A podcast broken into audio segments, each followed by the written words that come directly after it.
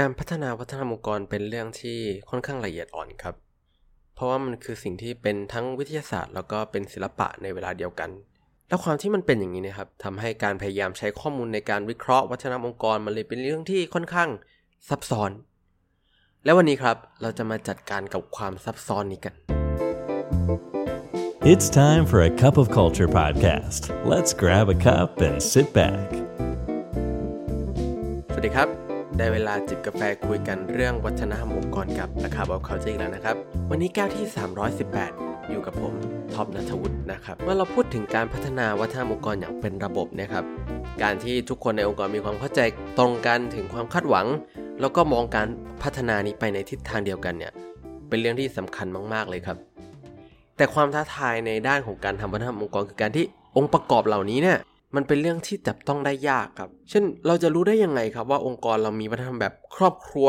แค่ไหน หรือองค์กรเรา Data Driven หรือยังนั่นครับทำให้เกิดช่องว่างระหว่างความเข้าใจกันระหว่างผู้นำผู้จัดการแล้วก็พนักงานคนอื่นๆ ได้ง่าย ในช่วงเริ่มต้นเนี่ยสิ่งสำคัญที่สามารถหยิบมาใช้ในการแก้ปัญหาเหล่านี้ได้เลยก็คือ การสื่อสารครับ โดยเฉพาะการสื่อสารความคาดหวัง ให้ความเข้าใจเพื่อให้ทุกฝ่ายเนี่ยเข้าใจตรงกันถึงวัฒนธรรมองค์กรที่คาดหวังจากพวกเขา แต่ถึงอย่างนั้นก็ตามเนี่ยระหว่างทางเนี่ยเราจะทำยังไงครับ เราจะรู้ได้ยังไงว่าการพัฒนาเนี้ยกำลังมาถูกทางทำยังไงให้ทุกฝ่ายเห็นตรงกันถึงสถานะปัจจุบัน แล้วก็เห็นความคืบหน้าเดียวกันนะครับเพื่อพัฒนาได้ต่อเนื่อง และนั่นก็คือโจทย์ของการทำวัฒนธรรมองค์กรที่เราต้องอาศัย Data เข้ามาช่วยครับ แต่เมื่อเราพูดถึงการใช้ข้อมูลเพื่อพัฒนาวัฒนธรรมองค์กรเนี่ยความท้าทายคือองค์ประกอบที่มีความเป็นศิลปะที่ทำให้ข้อมูลเชิงตัวเลขเนี่ยทำได้ยากครับ แล้วก็นำมาใช้ได้ค่อนข้างยาก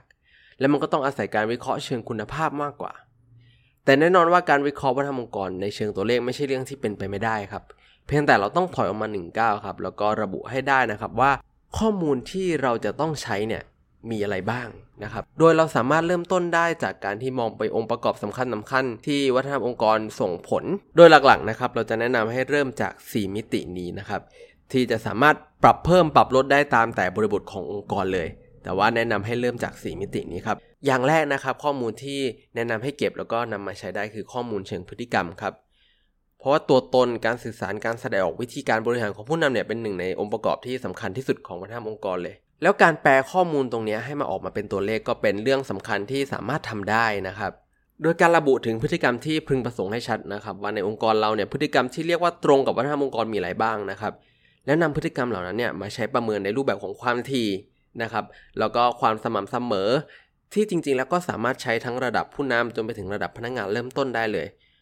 ทั้งนั้นทั้งนี้นะครับพฤติกรรมที่ออกแบบมาก็สามารถที่จะนำไปต่อยอดใช้ได้จนถึงรูปแบบของการโค้ชนะครับการให้ feedback จนไปถึงการวัดประเมินประจำปีนะครับ ถ้าเกิดเราออกแบบข้อคำถามเหล่านี้ออกมาเป็นสเกลได้ วิธีการเหล่านี้ครับเราก็จะได้ชุดพฤติกรรมที่สามารถแปลวัฒนธรรมตัวองค์กรออกมาเป็นตัวเลขได้ในเชิงของข้อมูลพฤติกรรมนะครับอีกข้อมูลที่เราสามารถเอามาใช้ในเชิงตัวเลขได้ที่เป็นข้อมูลด้านวัฒนธรรมองค์กรเลย ก็คือเรื่องของรูปแบบการตัดสินใจครับ มันก็เป็นอีกหนึ่งมิตินะครับที่สามารถช่วยตรวจสอบว่าองค์กรเราเนี่ยวัฒนธรรมองค์กรเรามีรูปแบบการตัดสินใจแบบไหนครับ ผู้มีส่วนเกี่ยวข้องสามารถที่จะเข้ามามีส่วนร่วมในการตัดสินใจได้มากน้อยแค่ไหน หรือการตัดสินใจเหล่านั้นเนี่ยมาจากผู้นำสูงสุดเพียงคนเดียวครับ การใช้ข้อมูลตรงนี้มันสามารถบอกได้ถึงว่าวัฒนธรรมองค์กรเราในปัจจุบันเนี่ยมัน centralize หรือมัน decentralize มากน้อยแค่ไหนครับใช่แบบที่เราต้องการหรือเปล่าซึ่งในการได้มาซึ่งข้อมูลเหล่านี้เราได้จากการที่เป็นการบันทึกการตัดสินใจอย่างเป็นทางการ เช่นแบบพวกอีเมล หรือบันทึกการประชุมนะครับ เราสามารถถ้ามันมีข้อมูลตรงนี้อยู่แล้วเนี่ยเราสามารถที่จะเอามาจัดกลุ่มนะครับ เพื่อทำการวิเคราะห์จำนวนครั้ง ความถี่จำนวนผู้มีส่วนเกี่ยวข้อง เพื่อทราบได้ถึงระดับการกระจายตัวของการตัดสินใจครับว่าใช่รูปแบบที่เรากำลังมุ่งหน้าไปหรือเปล่านะครับ แล้วต้องปรับเพิ่มตรงไหน ข้อมูลถัดมาที่จะเป็นประโยชน์ในการทำวัฒนธรรมองค์กรเลยก็คือข้อมูลของรูปแบบการสื่อสารครับ ปัจจุบันหลายเจ้าเนี่ยมีเทคโนโลยี AI ครับเพื่อใช้ในการประมวลผล sentimental ของข้อความต่างๆ ในองค์กรว่ามีโทนสื่อไปในรูปแบบไหนครับ ซึ่งก็จะเป็นประโยชน์ต่อการวิเคราะห์วัฒนธรรมองค์กรมากเลยในโดยเฉพาะในการวิเคราะห์ในเชิงตัวเลขนะครับ แต่นอกเหนือจากวิธีที่ advanced ไปแล้วนี่ยครับในการวิเคราะห์ข้อมูลสื่อสารเนี่ยอีกส่วนที่เราสามารถนำไปใช้ได้ง่าย ๆ เลยก็คือการสถิตินะครับสถิติอัตราส่วนของช่องทางการสื่อสาร เช่นนะครับจำนวนอีเมลจำนวนข้อความ Slack นะครับ รวมถึงเวลาที่ข้อความเหล่านี้ถูกส่งเข้าหากัน ข้อมูลเหล่านี้จะช่วยบอกได้ครับว่าองค์กรเราเนี่ยมีวิธีการสื่อสารรูปแบบไหนมากน้อยแค่ไหนครับ ช่วงเวลาของการสื่อสารเป็นยังไง ส่วนใหญ่สื่อสารนอกหรือในเวลางาน การสื่อสารแบบ 2 ทางหรือเป็นทางเดียวมากกว่ากัน ที่อาจจะดูได้จากอัตราส่วนระหว่างอีเมล ต่อแชทใช่ไหมครับ หรือการสื่อสารเป็นการสื่อสารแบบเปิดเผยมากน้อยแค่ไหนนะครับ ที่สามารถดูได้จากอัตราส่วนของการแชทเดี่ยวเทียบกับการแชทกลุ่ม ต่อไปเลยก็คือข้อมูลในเชิงของกระบวนการเรียนรู้และพัฒนา เพราะว่าไม่ว่าวัฒนธรรมองค์กรจะเป็นรูปแบบไหนเนี่ยก็ปฏิเสธไม่ได้ครับว่า การเรียนรู้และการพัฒนาต่างเป็นส่วนสำคัญ และในด้านนี้เนี่ยเราสามารถวัดได้จากหลายส่วนนะครับ เริ่มตั้งแต่จำนวนโอกาสในการพัฒนาตัวเองนะครับจำนวนเวิร์กช็อปที่องค์กรมีให้กับพนักงานจำนวนพนักงานที่สามารถเข้าถึงข้อมูลการอบรมได้นะครับพนักงานที่สามารถเข้าถึงคลังข้อมูลของบริษัท อัตราการเข้าคลังข้อมูล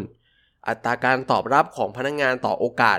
การอบรมที่เสนอให้นะครับ แล้วก็สุดท้ายคือแน่นอนว่ารวมไปถึงงบประมาณที่บริษัทจัดสรรให้กับการอบรม ทั้งหมดทั้งมวลที่เรากล่าวมานะครับ ก็เป็นจุดเริ่มต้น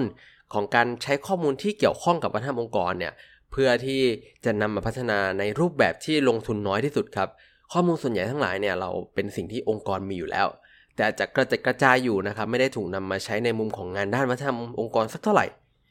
ดังนั้นการลองนำข้อมูลเหล่านี้มาช่วยในการวางแผนพัฒนาวัฒนธรรมองค์กรเนี่ยมันอาจจะช่วยให้องค์กรเราเห็นภาพได้ชัดมากขึ้นครับ แต่ก็แน่นอนครับว่าข้อมูลชุดเหล่านี้เนี่ยเป็นแค่ส่วนหนึ่งของภาพใหญ่เท่านั้น เพราะไม่ว่ายังไงเนี่ยงานด้านวัฒนธรรมองค์กรก็เป็นตัวแปรเชิงคุณภาพที่ต้องอาศัยประสบการณ์ในการตีความ รวมไปถึงการใช้ข้อมูลบริบทอื่น ๆ ที่แต่ละองค์กรเนี่ยมักจะมีแตกต่างกัน แต่ทั้งนั้นทั้งนี้นะครับเราก็หวังว่าเนื้อหาทั้งหมดเนี่ยจะเป็นตัวช่วยที่ดีในการเริ่มต้น ใช้ข้อมูลที่เกี่ยวข้องมาเพื่อให้ชาวอาคับเอา culture เนี่ยสามารถที่จะออกแบบวัฒนธรรมองค์กรกันได้ง่ายขึ้นครับ เพราะว่าสุดท้ายแล้วนะครับไม่ว่ายังไงก็ตามเนี่ยวัฒนธรรมองค์กรก็จะเกิดขึ้นอยู่ดีครับทำไมเราไม่มาตั้งใจสร้างวัฒนธรรมองค์กรในแบบที่เราอยากให้เป็นกันล่ะครับสำหรับวันนี้กาแฟหมดแก้วแล้วนะครับ แล้วเราพบกันใหม่ในครั้งหน้า สวัสดีครับ